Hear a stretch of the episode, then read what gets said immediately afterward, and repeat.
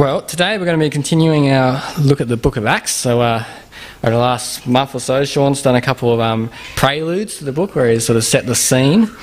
And uh, this morning we're basically going to be reading through three chapters of the book of Acts and really looking at what God was doing uh, with the apostles, the disciples, with the church back then, and, and looking at the way that the, the Spirit was, the Holy Spirit was moving these people.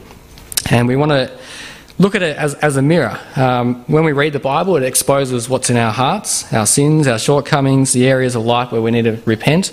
And it also shows us who we are and what we can be and what walking with God can look like. So I'm hoping today, as we go through the book of Acts, we'll really let our hearts be, um, be filled with the, the, glory of God and the wonders of God and the, the way that God can move amongst His people. And I hope that we'll be um, creating an expectation in our lives that God would move in the same way amongst us. So in uh, Acts chapter 2, I'm in the book of Isaiah, so I might go somewhere else. Eh? uh, in Acts chapter 2, verse 43. It says that everyone was filled with awe at the many wonders and signs performed by the apostles. And uh, in chapter 3, we're going to hear about, or read about one of the, these signs that happened. So we go here, and I've made some nice slides so everyone can read along because everyone just reading up here, you'll probably zone out. So I'm hoping you'll look at the pictures, you'll look at the words, you'll read along and be engaged with me, and we'll go on this journey together. All right, so I brought my small print Bible, I can hardly read it. Need glasses. It'll be fine. I'll just hold it up really close. One day, Peter and John were going up to the temple at the time of prayer at three in the afternoon. Now, a man who was lame from birth was being carried to the temple gate called Beautiful, where he was put every day to beg from those going into the temple courts. When he saw Peter and John about to enter, he asked them for money. Peter looked straight at him, as did John.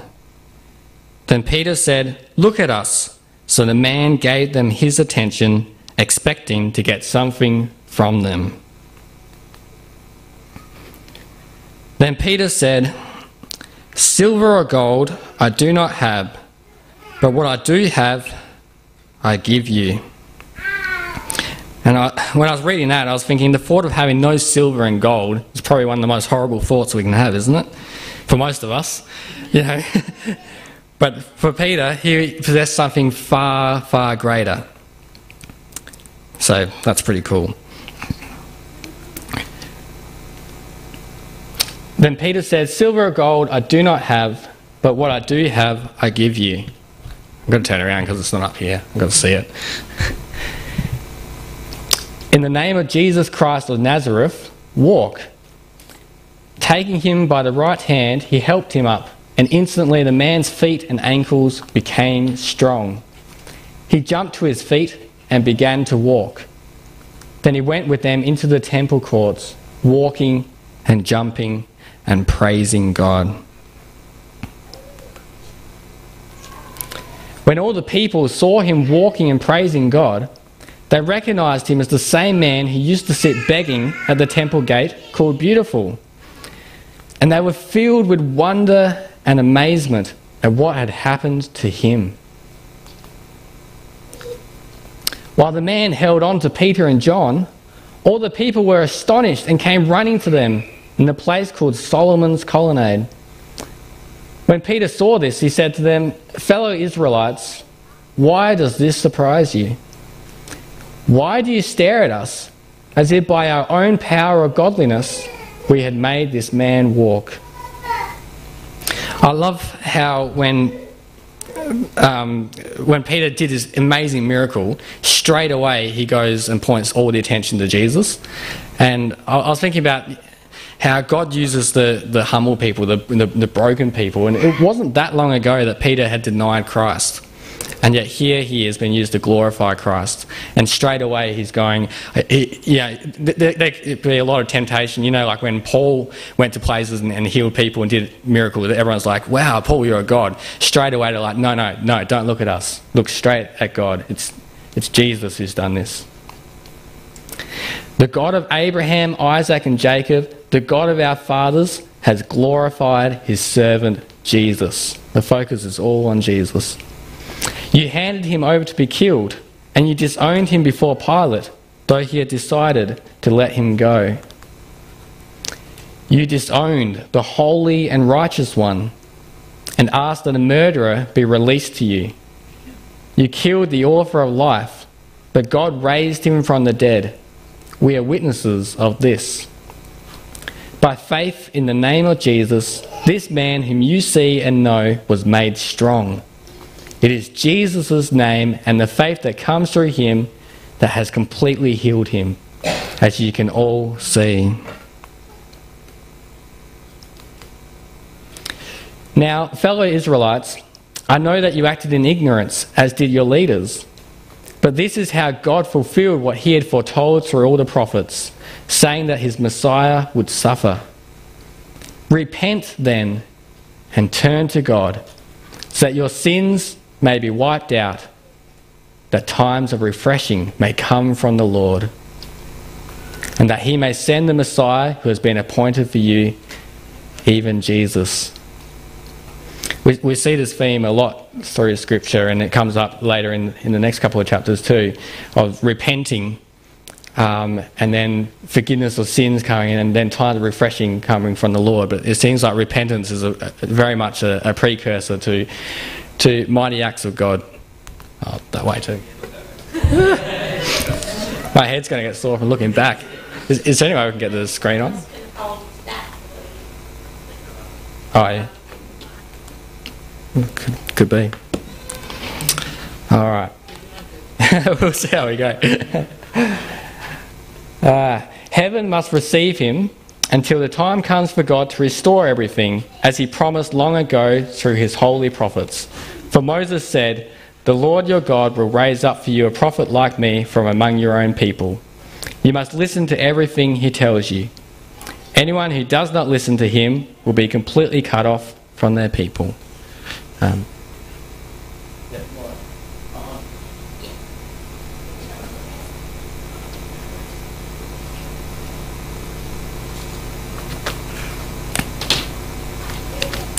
Now I'm just going to find it in my Bible in small print.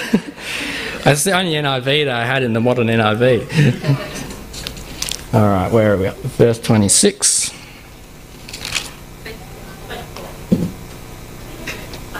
Oh, cool, thanks. All right, this is good. Oh, you got big print. Oh, thank you. I didn't realize how old I was getting.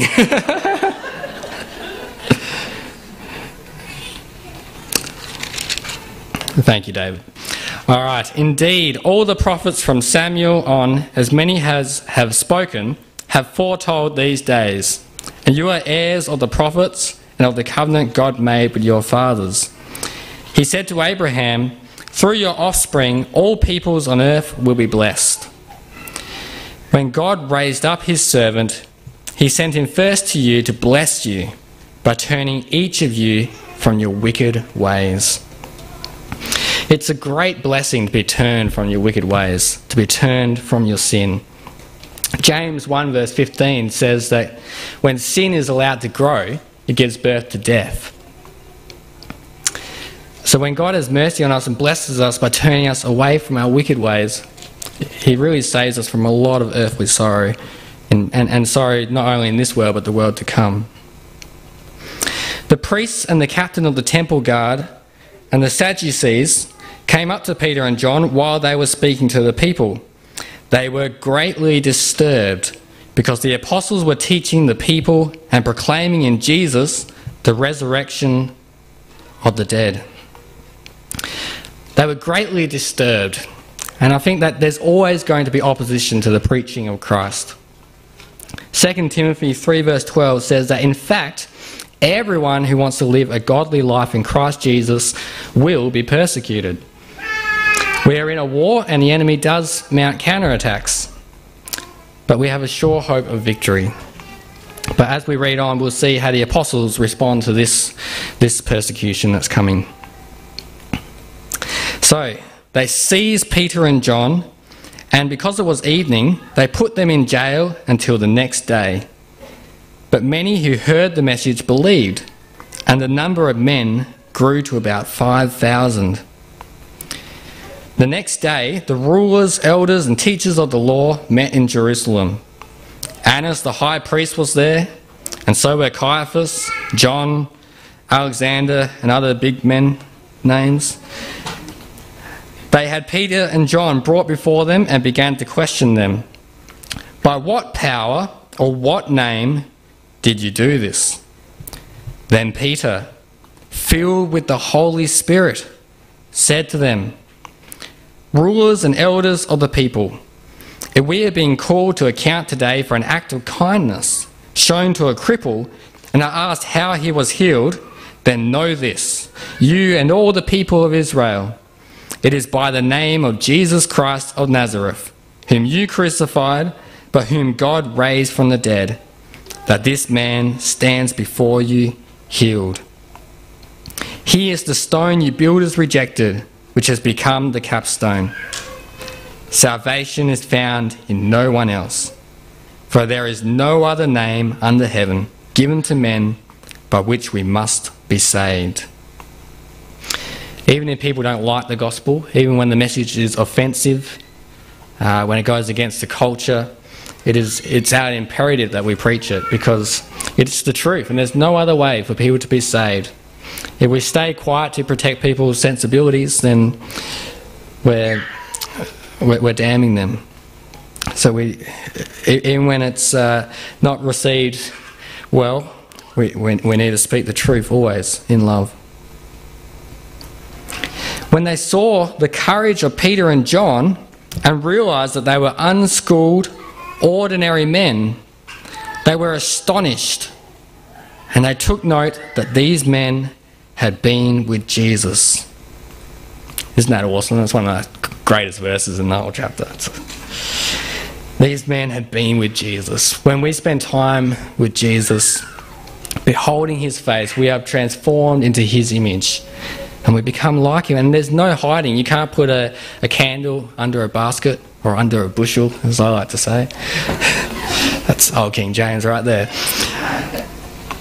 But when you're with Jesus, there's no hiding it. You, know, it, you, you can tell the people who spend lots of time in prayer, lots of time meditating the Word, the people who just are, filled with the, with the Spirit of Jesus, which is the Holy Spirit. And it's a beautiful thing. But since these rulers, they could see that the man who had been healed was standing there with them, there was nothing they could say. So they ordered them to withdraw from the Sanhedrin and then conferred together. What are we going to do with these men? They asked. Everybody living in Jerusalem knows that they have done an outstanding miracle, and we cannot deny it. But to stop this thing from spreading any further among the people, we must warn these men to speak no longer to anyone in this name. Isn't it amazing that the Jewish leaders knew a miracle had been done? And when I was reading this, I was thinking about when Jesus raised Lazarus from the dead. That was another occasion where the Jewish leaders knew that a great miracle had been done. But instead of opening up their hearts and opening up their eyes to the wonders being done, that, that they, their hearts were dark and they didn't want any light to get in there and expose who they were.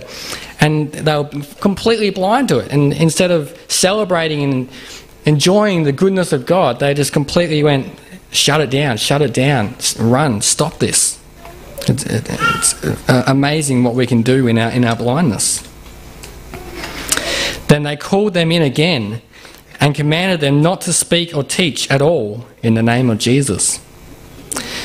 But Peter and John replied, Judge for yourselves whether it is right in God's sight to obey you rather than God. For we cannot help speaking about what we have seen and heard. They had seen amazing things, and there was no way that they could shut up about it. And when I was reading this, I was thinking that That's also my prayer for, for myself and for all of you here today, too, that we also would experience Jesus in such a way that we cannot help but speak and proclaim what God has done, what we've seen God do, and what He's done in our lives. After further threats, they let them go. They could not decide how to punish them because all the people were praising God for what had happened. That seems like a good thing to me.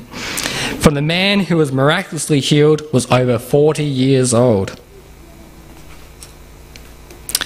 On their release, Peter and John went back to their own people and reported all that the chief priests and elders had said to them. So the persecutions come, and how do they respond? Verse 24 When they heard this, they raised their voices together in prayer to God. Sovereign Lord, they said, you made the heaven and the earth and the sea and everything in them. You spoke by the Holy Spirit through the mouth of your servant, our father David. Why do the nations rage and the peoples plot in vain? The kings of the earth take their stand, and the rulers gather together against the Lord and against his anointed one. Indeed, Herod and Pontius Pilate met together with the Gentiles and the people of Israel in this city to conspire against your holy servant Jesus whom you anointed. They did what your power and will had decided beforehand should happen. Now, Lord, consider their threats and enable your servants to speak your word with great boldness. Stretch out your hand to heal and perform miraculous signs and wonders through the name of your holy servant, Jesus.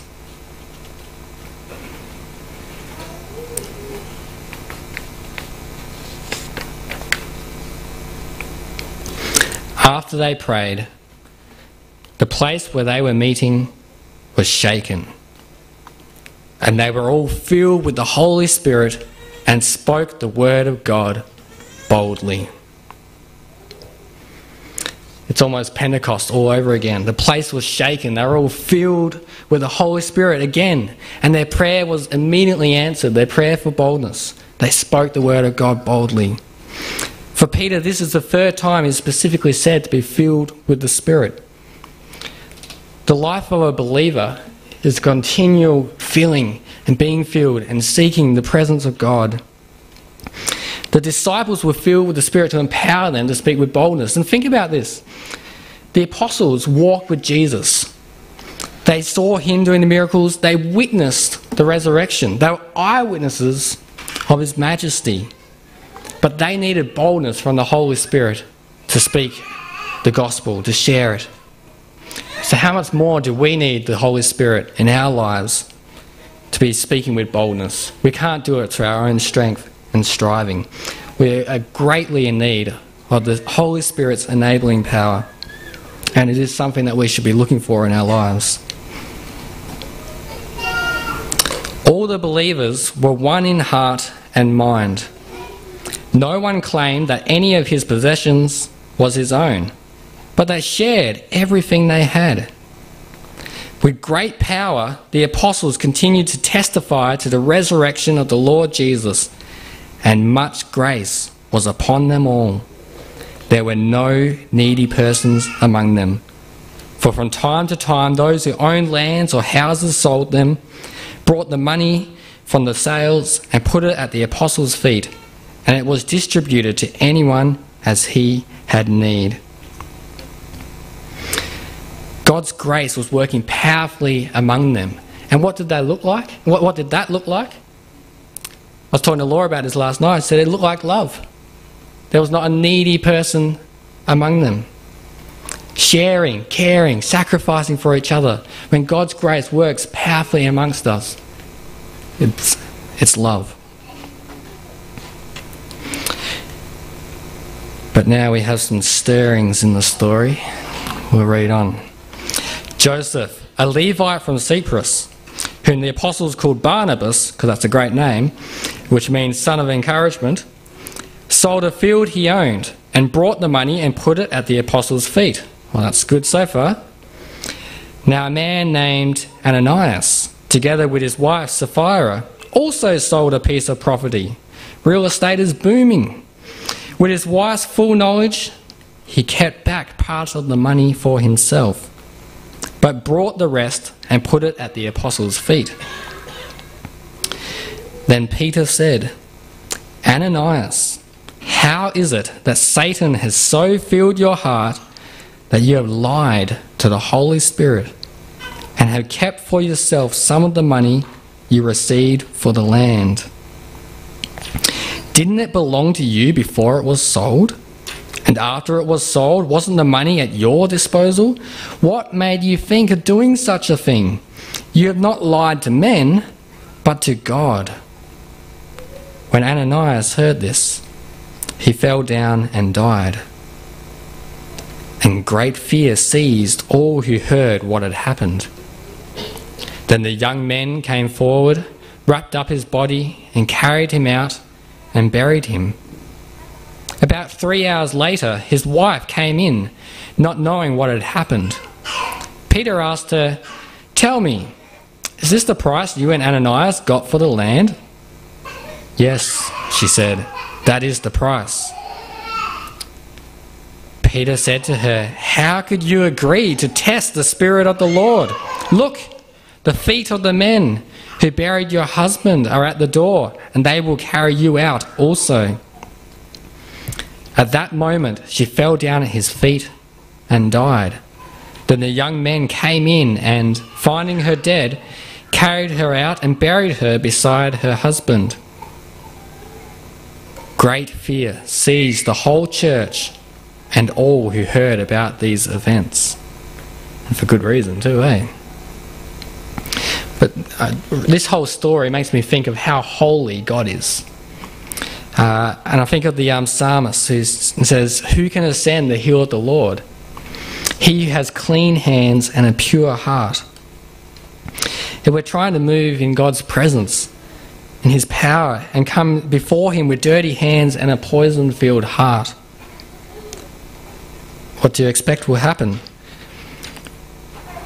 I think this story is a good one to meditate on when we start thinking of God as a bit of a lovey-dovey, softy, you know, sugar daddy in the sky. You sort of see this story and realize, wow, God is holy, and we miss that to our own peril. God is not to be messed with.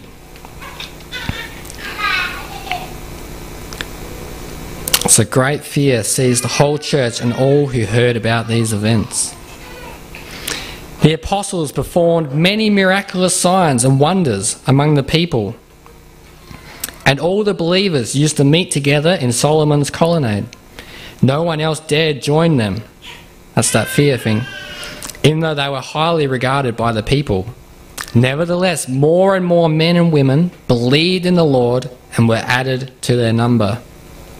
As a result, people brought the sick into the streets and laid them on beds and mats so that at least Peter's shadow might fall on some of them as he passed by.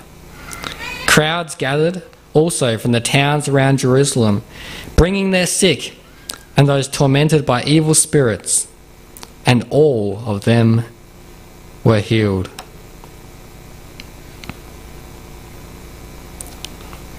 Then the high priest and all his associates, who were members of the party of the Sadducees, were filled with jealousy. They arrested the apostles and put them in the public jail. But during the night, an angel of the Lord opened the doors of the jail and brought them out. Go, stand in the temple courts, he said, and tell the people the full message of this new life. At daybreak, they entered the temple courts as they had been told and began to teach the people. When the high priest and his associates arrived, they called together the Sanhedrin, the full assembly of the elders of Israel, and sent to the jail for the apostles. But on arriving at the jail, the officers found they'd gone walkabout. So they went back and reported. We found the jail securely locked with the guards standing at the doors. But when we opened them, we found no one inside. On hearing this report, the captain of the temple guard and the chief priests were puzzled, wondering what would come of this. Then someone came and said, Look, the men you put in jail are standing in the temple courts teaching the people.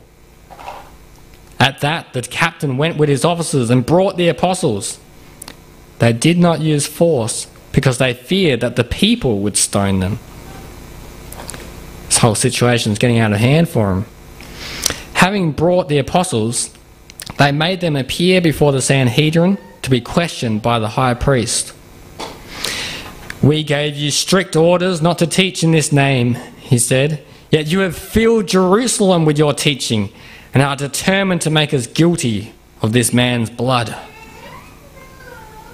Peter and the other apostles replied, We must obey God rather than men.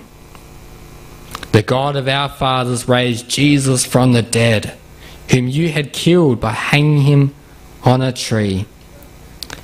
God exalted him to his own right hand as Prince and Saviour, that he might give repentance and forgiveness of sins to Israel. We are witnesses of these things, and so is the Holy Spirit, whom God has given to those who obey him. When they heard this, they were furious and wanted to put them to death. But a Pharisee named Gamaliel, a teacher of the law, who was honoured by all the people, stood up in the Sanhedrin and ordered that the men be put outside for a little while. Then he addressed them Men of Israel, consider carefully what you intend to do to these men. Some time ago, Theudas appeared, claiming to be somebody, and about 400 men rallied to him. He was killed. All his followers were dispersed, and it all came to nothing. After him, Judas the Galilean appeared in the days of the census and led a band of people in revolt. He too was killed, and all his followers were scattered. Therefore, in the present case, I advise you leave these men alone, let them go. For their purpose or activity is of human origin, it will fail. But if it is from God, you will not be able to stop these men you will only find yourselves fighting against God.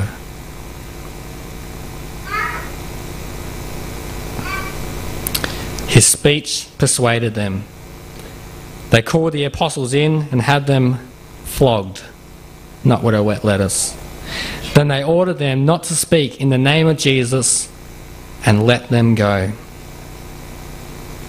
The apostles left the Sanhedrin rejoicing because they had been counted worthy of suffering disgrace for the name. They went out rejoicing. It is a great honour to suffer for Christ. And Paul wrote to the Philippians that it had been granted to them not only to believe in Christ, but to suffer for them. Day after day, in the temple courts and from house to house, they never stopped teaching and proclaiming the good news that Jesus is the Christ. Day after day, day after day, a continual walk with God, continually sharing the good news, continually teaching and training and growing in God day after day. So, in these chapters, we've looked into the mirror of God's Word and we can see that God has done amazing things. And God is still doing amazing things. I hope as you read along with me today that your heart swelled with joy at the goodness and greatness of God and the wonders of what He has done. But I also hope that you were filled with expectation of what God is going to do. For God is working here today, right now. God has used many people in many ways, and He wants to use us too. And I thought I'd just close with a verse from 1 Chronicles where it says in chapter 7, verse 14 If my people who are called by my name will humble themselves and pray and seek my face and turn from their wicked ways, then I will hear from heaven and I will forgive their sin and will heal their land. Thank you.